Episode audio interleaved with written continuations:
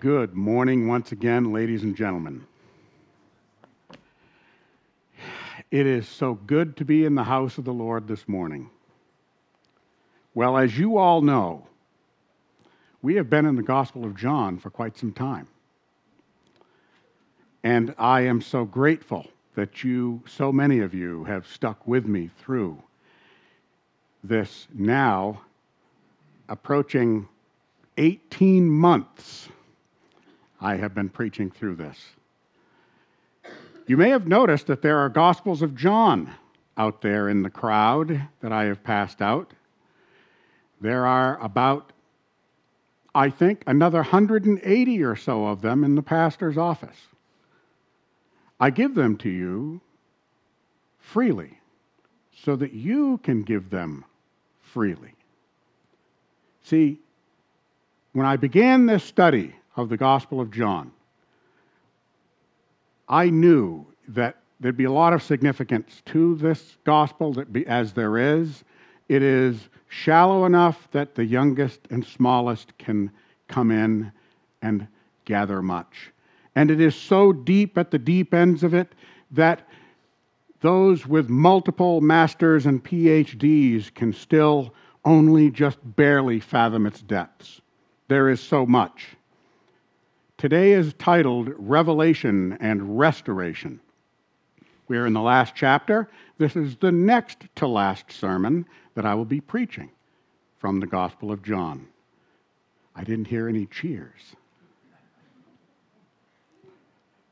But I want to just take a few minutes because Jesus is revealed afresh and anew in this 14 verses that we see. But I want to remind you of all, well, not all the ways. I'm just going to hit a few of the highlights. I want to start off with what is called the prologue in the beginning of the Gospel of John. And I'm going to read it to you very, very quickly. But I'm also going to talk to you about how Jesus is revealed in this passage. So, do you want to see Jesus? Do you want Jesus to reveal himself to you? Has Jesus revealed himself to you? That's an important question because if Jesus has not revealed himself to you, to your mind, to your spirit, to your heart, he can and he will if you desire it. Let me read these awesome words from the prologue of the Gospel of John. In the beginning was the Word, and the Word was with God, and the Word was God. That's Jesus. He was in the beginning with God. All things came into being through him, and apart from him, not even one thing came into being that has come into being. In him was life, and the life was the light of mankind, and the light shines in the darkness, and the darkness did not overcome it. And I will skip to verse 14. And the Word became flesh and dwelt among us, and we saw his glory glory as of the only Son from the Father, full of grace and truth. John testified about him and called out, saying, This was he of whom I said, He who is coming after me has proved to be my superior, because he existed before me. For of his fullness we have all received, and grace upon grace. For the law was given through Moses, grace and truth were realized through Jesus Christ. No one has seen God at any time. God, the only Son, who is in the arms of the Father, he has explained him. Jesus, the Son of God, Jesus the Christ existed eternally as God with God before becoming human flesh for the purpose of what? To seek and to save the lost. Well, there's so much I could do. I'm going to close this for now. Jesus has been revealed to us, and oh, how he has been revealed. Let me just recap very quickly, and then we'll get into these verses that we've got today. Jesus mentions himself, he reveals himself, just as he does in his passage today, with the seven I am metaphorical statements. Is everybody familiar with that? I sure hope so. If you're not, you've got a Gospel of John in front of you. All of this stuff is right there in your hands. He said, I am the bread of life in John chapter 6, verse 35, 48, and 51. Do you remember what I am stands for? What I am means? In that Jewish society, I am. Ego, I me. Ego eimi means it's a title of God. Remember back, way back, when God spoke to Moses in the burning bush? He said, I am. That is, that's what his name is Yahweh. Yahweh. He said in the eighth chapter and the ninth chapter of John, I am the light of the world. And in the tenth chapter of John, he said, I am the door of the sheep. And in the, also in the tenth chapter, I am the good shepherd. And in the eleventh chapter of John, I am the resurrection and the life. And in the fourteenth chapter, I am the way, the truth, and the life. Now, I'm not going into all of these. This is just a reminder for you. Oh, how I love these words. I, love, I would love to but I can't do it today. And finally, the seventh one I am the true vine. That's going to come up again a little bit today. I am the true vine. Revelation and restoration, part one. Today is a little more revelation than restoration. Next week, part two, is a little more restoration, just so you know. All right, I know that I want to make sure I've got everybody's attention. So I'm just, for the fun of it, going to ask everybody to say, like we just did with that song, Hallelujah. Hallelujah. One more time with feeling. Hallelujah. Hallelujah. All right. God bless you all. Let's get into it. By the way, for those uninitiated, and I'm pretty sure most of you are, you can read along with me if you like, but you don't have to. We're going to take one slide at a time. And I want you to stop and think about what you're reading. I'm not going to rush through these. I am going to try to get done in a timely manner, but I want you to pay attention. I want you to absorb it. So, let's go with it. After these things, Jesus revealed himself again to the disciples at the Sea of Tiberias, and he revealed himself in this way Simon Peter, Thomas, who was called Didymus, Nathanael of Cana in Galilee, the sons of Zebedee, and two others of his disciples were together. All right, I'm just going to do a little bit of unpacking, not a ton. After these things, after what things? John frequently, I say frequently, at least a couple of times, mentions this uh, when he says, after these things. Its meaning is an, in, an indeterminate amount of time since the last events we just read about in the gospel. We know that it's a short time after. We know that this, as we'll, you'll learn later on, is um, after the Feast of Unleavened Bread. In fact, the Feast of Unleavened Bread was all over when Jesus revealed himself in the 20th chapter to Thomas, after having previously revealed himself, revealed himself to the other 10 and perhaps others. So here, Jesus revealed himself again.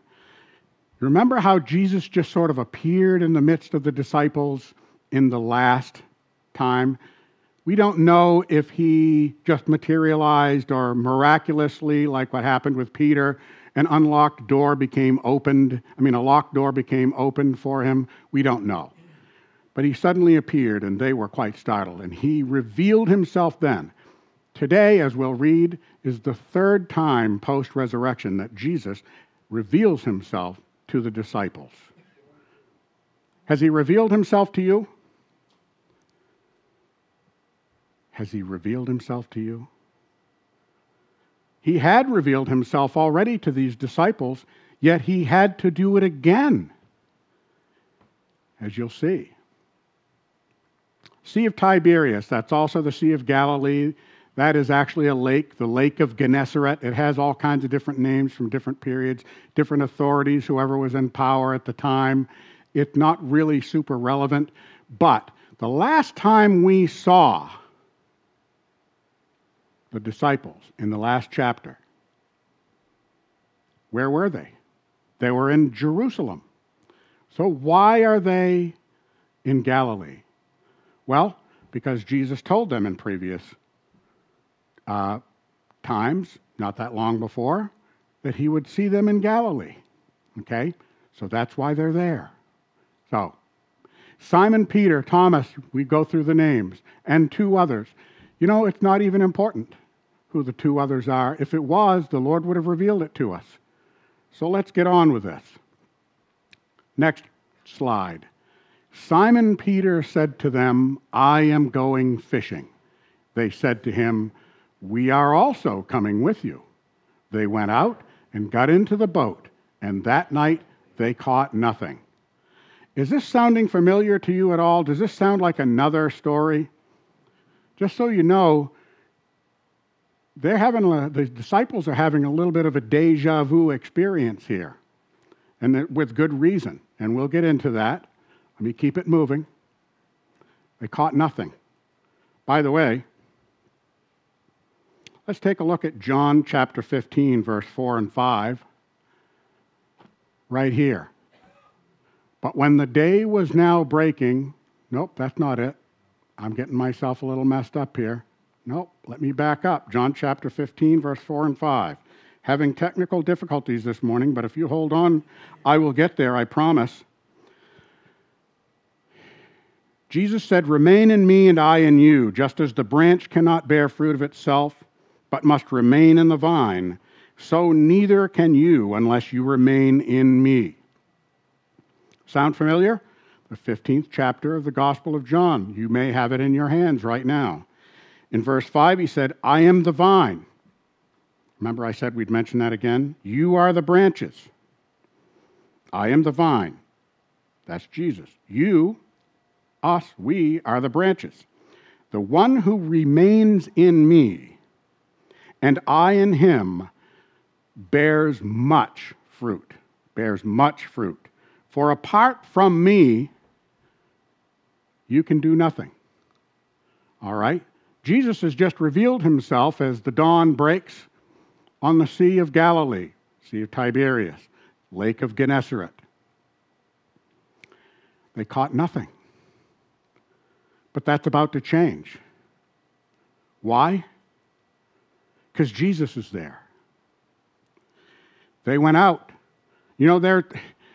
I've, I've read a ton of commentaries, listened to a bunch of, bunch of expositors on this.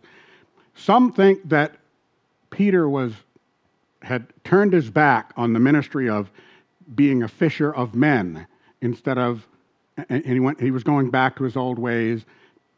There's a, a, a fairly persuasive argument for that, but it's not critical here. So I don't want you to go there. It's not necessary to go there. These men are all fishermen, it's what they do for a living. Jesus has been providing for them day after day after day because he's God, because he could provide for them. Now they got to eat.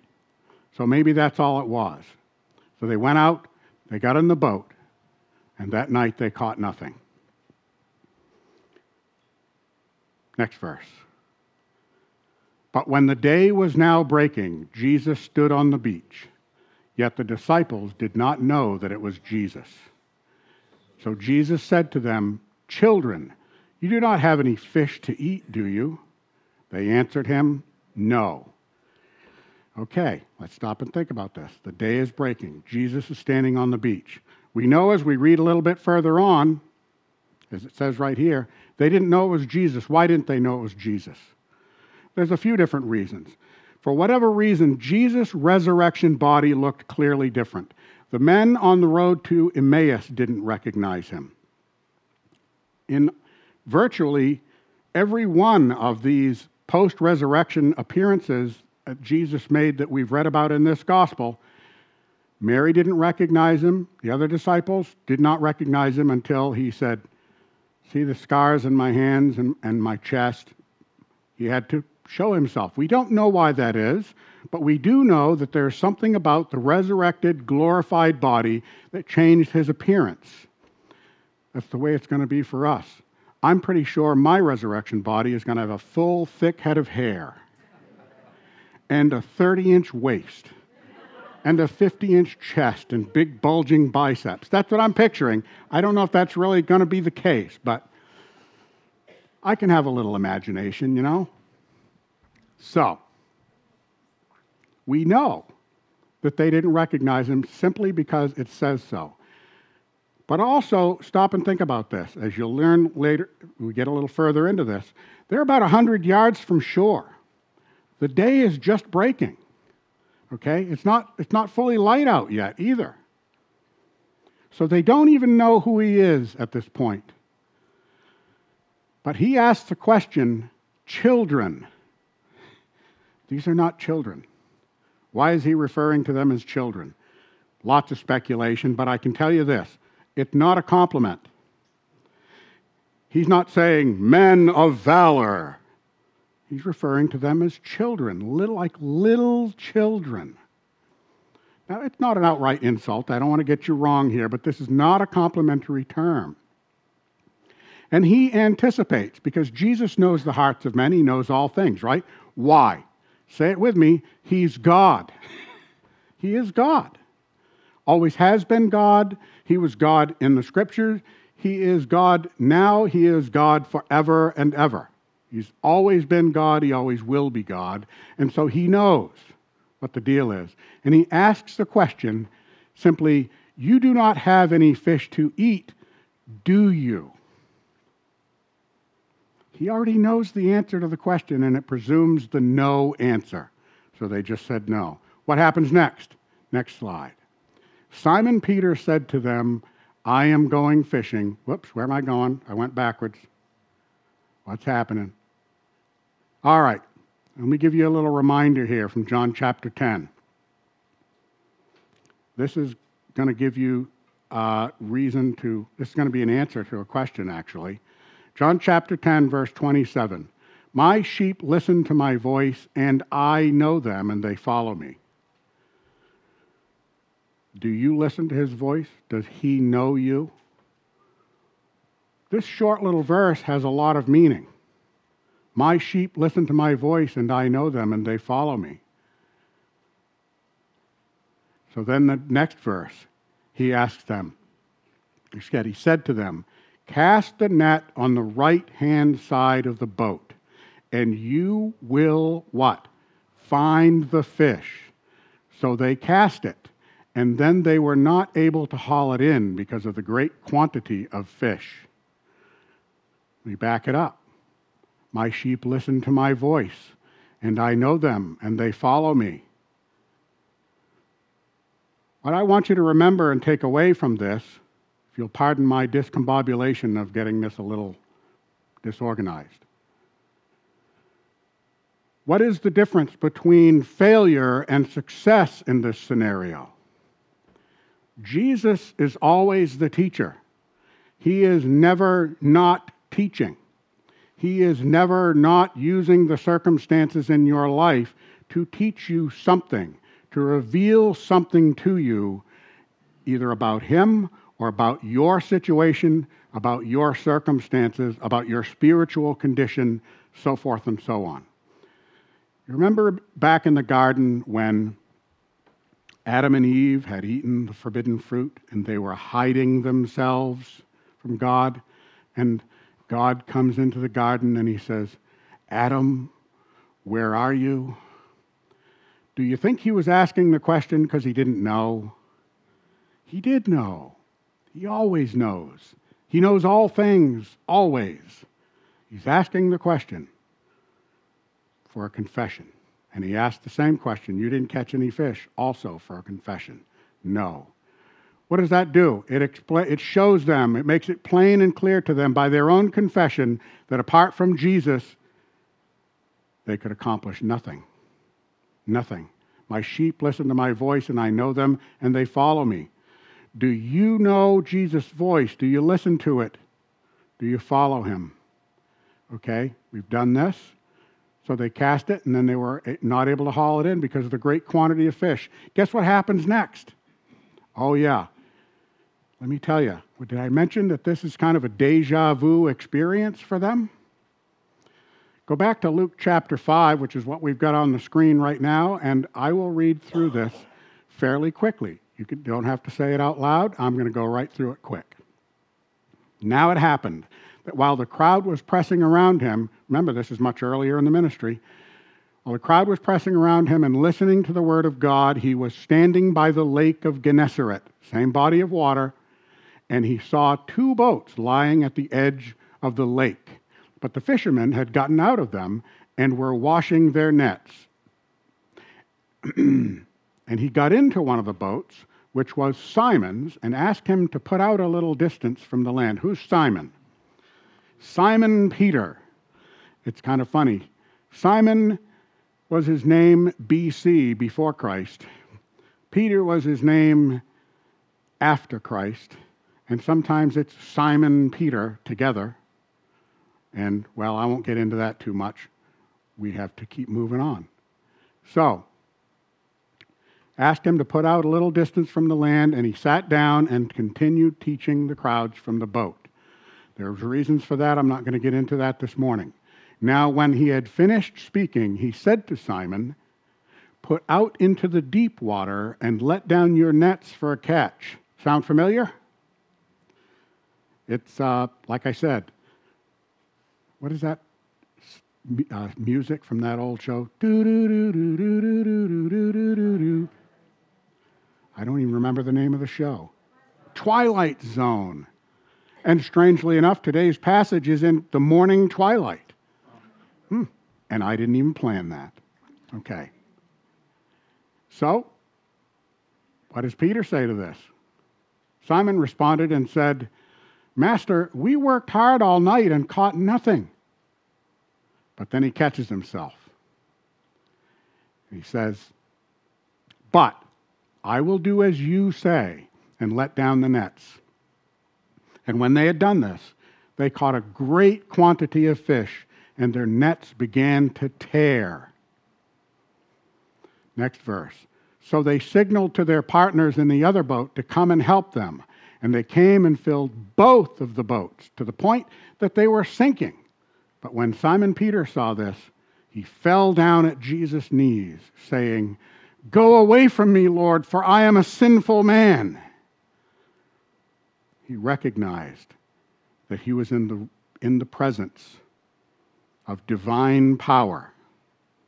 I don't know if he knew at that time that he was in the presence of God, very God himself, or in the presence of a prophet with the power of God.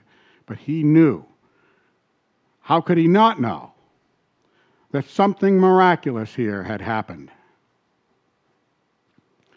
For amazement had seized him and all his companions because of the catch of fish which they had taken, and likewise also were James and John, sons of Zebedee, who were partners with Simon. And Jesus said to Simon, Do not fear. From now on, you will be catching people.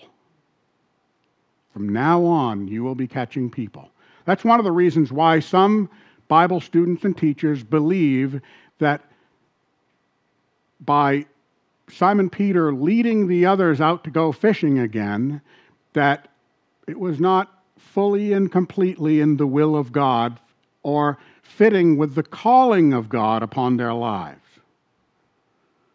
We don't know that, but that's one of the reasons. Okay, back to verse 7 in the present passage. Therefore, that disciple whom Jesus loved, who's that? Who's the disciple Jesus loved? One more time with feeling. John. The Apostle John, who wrote this gospel. And what does he say? It is the Lord. I'm sorry if I get a little bit loud. I have a naturally loud voice. It's why the Army wanted me to be a drill instructor for a while. It is the Lord! Exclamation point. So when Simon Peter heard that it was the Lord, he put out, he put on his outer garment. Why? We don't know. For he was stripped for work. In other words, he was in his skivvies. Exactly what his skivvies were, we don't know, but it's hot work, it's physical work. He's out there. He's going to go meet the Lord. He can't go like this. So he puts on his outer garment because he was stripped for work. And he threw himself into the sea. Isn't this just like Peter? He's so impetuous, so impulsive. And, you know, quite frankly, as you well know, it didn't always work in his favor, did it? You remember, I'm sure. But you got to give him credit. He had enthusiasm. Peter had genuine enthusiasm and love for the Lord. Now we know, because it's said in other scriptures, that Jesus and Peter had already met once before this, after Jesus rose. We don't know the details, but Paul speaks of it in Corinthians, and um, I'm drawing a blank uh, where else it mentions, I think Luke. Luke mentions it, that he had had a meeting. Jesus and Peter had had a meeting. Okay? Remember what happened with Peter the last time he saw Jesus alive, that is, before the crucifixion? You remember? He denied him three times. So I'm sure Peter is still stinging from that. No question. Wouldn't you? Wouldn't you? So I just want you to be putting yourself in the picture here. All right? So, put on his outer garment, he threw himself in the sea. But the other disciples, being a little more together, came in the little boat. For they were not far from the land, but about 200 cubits away, which is about 100 yards, dragging the net full of fish. So when they got out on the land, they saw a charcoal fire already made. Now, charcoal fire, isn't that what Peter was standing around in the courtyard of the temple when he denied Jesus? You think that might have crossed his mind? All right charcoal fire already made and what? Fish placed on it and bread. I, there's one expositor, John MacArthur, cracks me up. I watched his sermon on this. He says, You know how Jesus makes bread? Do you know? Any of you know? Breakfast. How Jesus makes breakfast? Breakfast. And it's just breakfast, it's right there. I think it's funny. I was hoping you would find it funny too. Breakfast. I wish I could do that, don't you? Jesus said to them, Bring some of the fish which you have now caught. Okay? He wants their input on this too. He wants their input. Next verse. So Simon Peter went up and hauled the net to land, full of large fish. How many? 153. You know, there's all kinds of people that from antiquity that have tried to interpret what does this 153 mean? What is the meaning of this 153? And they've come up with all kinds of some persuasive arguments, some of them eh, kind of out there in left field a bit. You know what I think it means? It means they caught 153 fish. Okay? I'm not a deep Bible scholar, but I can tell you this much Fishermen count their fish. Why did they fish at night in those days? They didn't have refrigeration, they didn't have vast quantities of ice. If they were going to sell fish fresh in the morning at the market, they had to catch it overnight. It was easier to catch it in the dark because the torches drew fish to the boat. Okay? So they're counting large fish. Peter goes and pulls this in. Peter is a tough dude. He's a strong dude. He pulls this thing. This, these fish are probably two or three pounds apiece. So do the math 153 fish, two or three pounds apiece. So they're astonished. And although there were so many, the net was not torn. The net wasn't torn. How is that even possible? In the Luke 5 account, the nets were tearing, it was breaking under it. What's the difference this time? Jesus, always the teacher, is making the point. You do his, way, his will, his way, when he tells you to do it. This is, a, this is the lesson, a spiritual lesson. This isn't so much about fish, this is about the gospel. spreading the gospel, going out and catching men. Catching men, you know, when you catch fish, they're alive, and shortly thereafter, they're dead. The difference when you're catching men is they're spiritually dead when you're catching men for Jesus, but they're coming to spiritual eternal life. Strong and important difference. And the lesson here is that when you are doing the work of God, catching men for Jesus, the net will never break. The gospel will never break. The gospel of John that I've put in your hands is part of the net. If you give it to somebody whom you've had a conversation with about Jesus at all, that gospel of John can do the work. The Word of God, doing the will of God, the way of God, when God shows you to do it. When God shows you to do it. Let's look at Acts chapter 2, verse 41. So then, those who had received his word were baptized, and that day there were added about 3,000 souls. Okay, what, how, what's the big jump here? Why did I do this?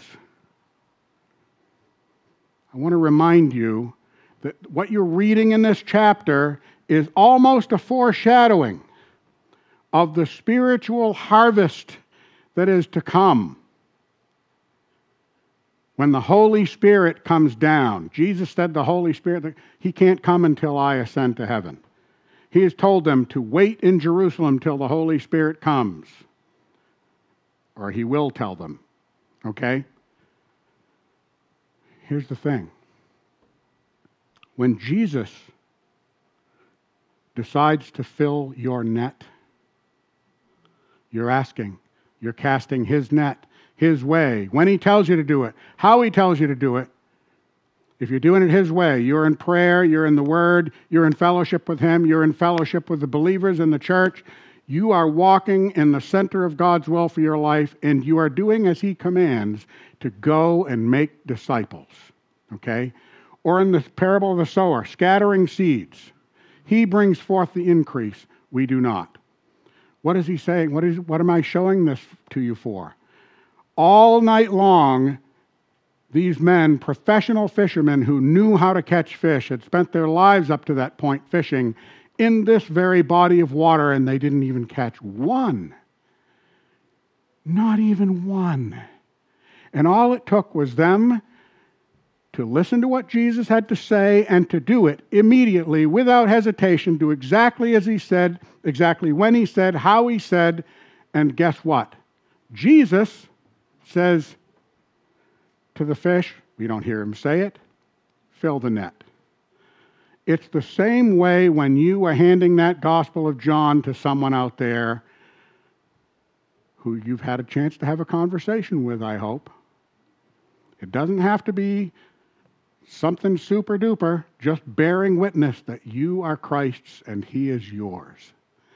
If they are drawn to that conversation, if that topic has come up, you can put that Gospel of John in their hands. You can pray for them. You can read it with them. There's all kinds of different ways you can go with it. There's a plan of salvation in the front of that Gospel of John. There's 180 more of them in the pastor's office. So don't be bashful. We got plenty more left. Why am I bringing this up? Why am I pounding on it? Because this is the very purpose for our existence. You are still drawing breath on this earth if you are in Christ, if you have been saved by Him yourself you are drawing breath and still alive and, and doing what you're doing because God wants to put people across your path who you can bear witness to, with whom you can share Jesus. That little pocket Gospel of John is a very easy, simple, non threatening way to do it. You don't have to be Billy Graham. You don't have to be Stan the Blabbermouth. You can do it your way genuinely. Your way. In Christ, your way. Christ's way, your way. Let me correct that. Jesus' way. Let me give you another example. Verse 47 of Acts chapter 2. praising God and having favor with all the people. And the Lord was adding to their number day by day those who were being saved. If you go out fishing without the Lord, what's going to happen? Hmm? You know the answer, don't you? It's a big N word, isn't it? Nothing. If you go out not prayed up, not having been in the Word, you're not walking the way the Lord is teaching you, has, is telling you in His Word how to do it, nothing's going to happen. You can toil all night, all day, weeks, months, years on end, and if you're not doing it alongside and in the presence and in the center of God's will with the Lord and Savior Jesus Christ as your companion, nothing's going to happen. But here's the flip side of that coin.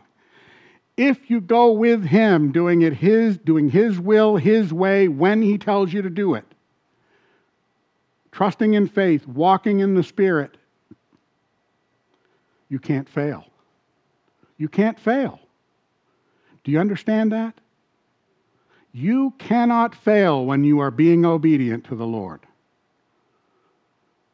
Even if you don't see the immediate sign, you're still winning when you're walking in the way of the Lord. You're still winning. You may plant the seed and not see the harvest, someone else may see the harvest. Paul speaks to that later on. I'm getting ready to wrap it up. Honest, I, I told you I would. I'm going to make it quick. Verse 12 Jesus said to them, Come and have breakfast. Hold it, stop. How does Jesus make breakfast, everyone? Breakfast. None of the disciples ventured to inquire of him, Who are you? knowing that it was the Lord. It's kind of weird that they would put that there, isn't it? Who are you? Why would they even ask? They know it's, he's the Lord. Well, like I said, he doesn't look like the Lord they remember. He's in a resurrected body. You know, we're all going to have a resurrected body too. Mine's going to have, like I said, a thick, full head of hair. And I won't get into that any more of that. But just imagine your resurrected body is going to be so much better than the one you've got now. So much better. No aches and pains. You won't need sleep. It's going to be great. It's going to be great. So, who are you knowing it was the Lord? Verse 13 Jesus came and took the bread and gave it to them, and the fish likewise. This was how, this was now the third time that Jesus revealed himself to the disciples after he was raised from the dead. Okay. I have not told you a whole lot that you didn't already know. It's vitally important that you understand that I'm not setting the world on fire up here this morning and telling you deep theological truths. I want you to see the power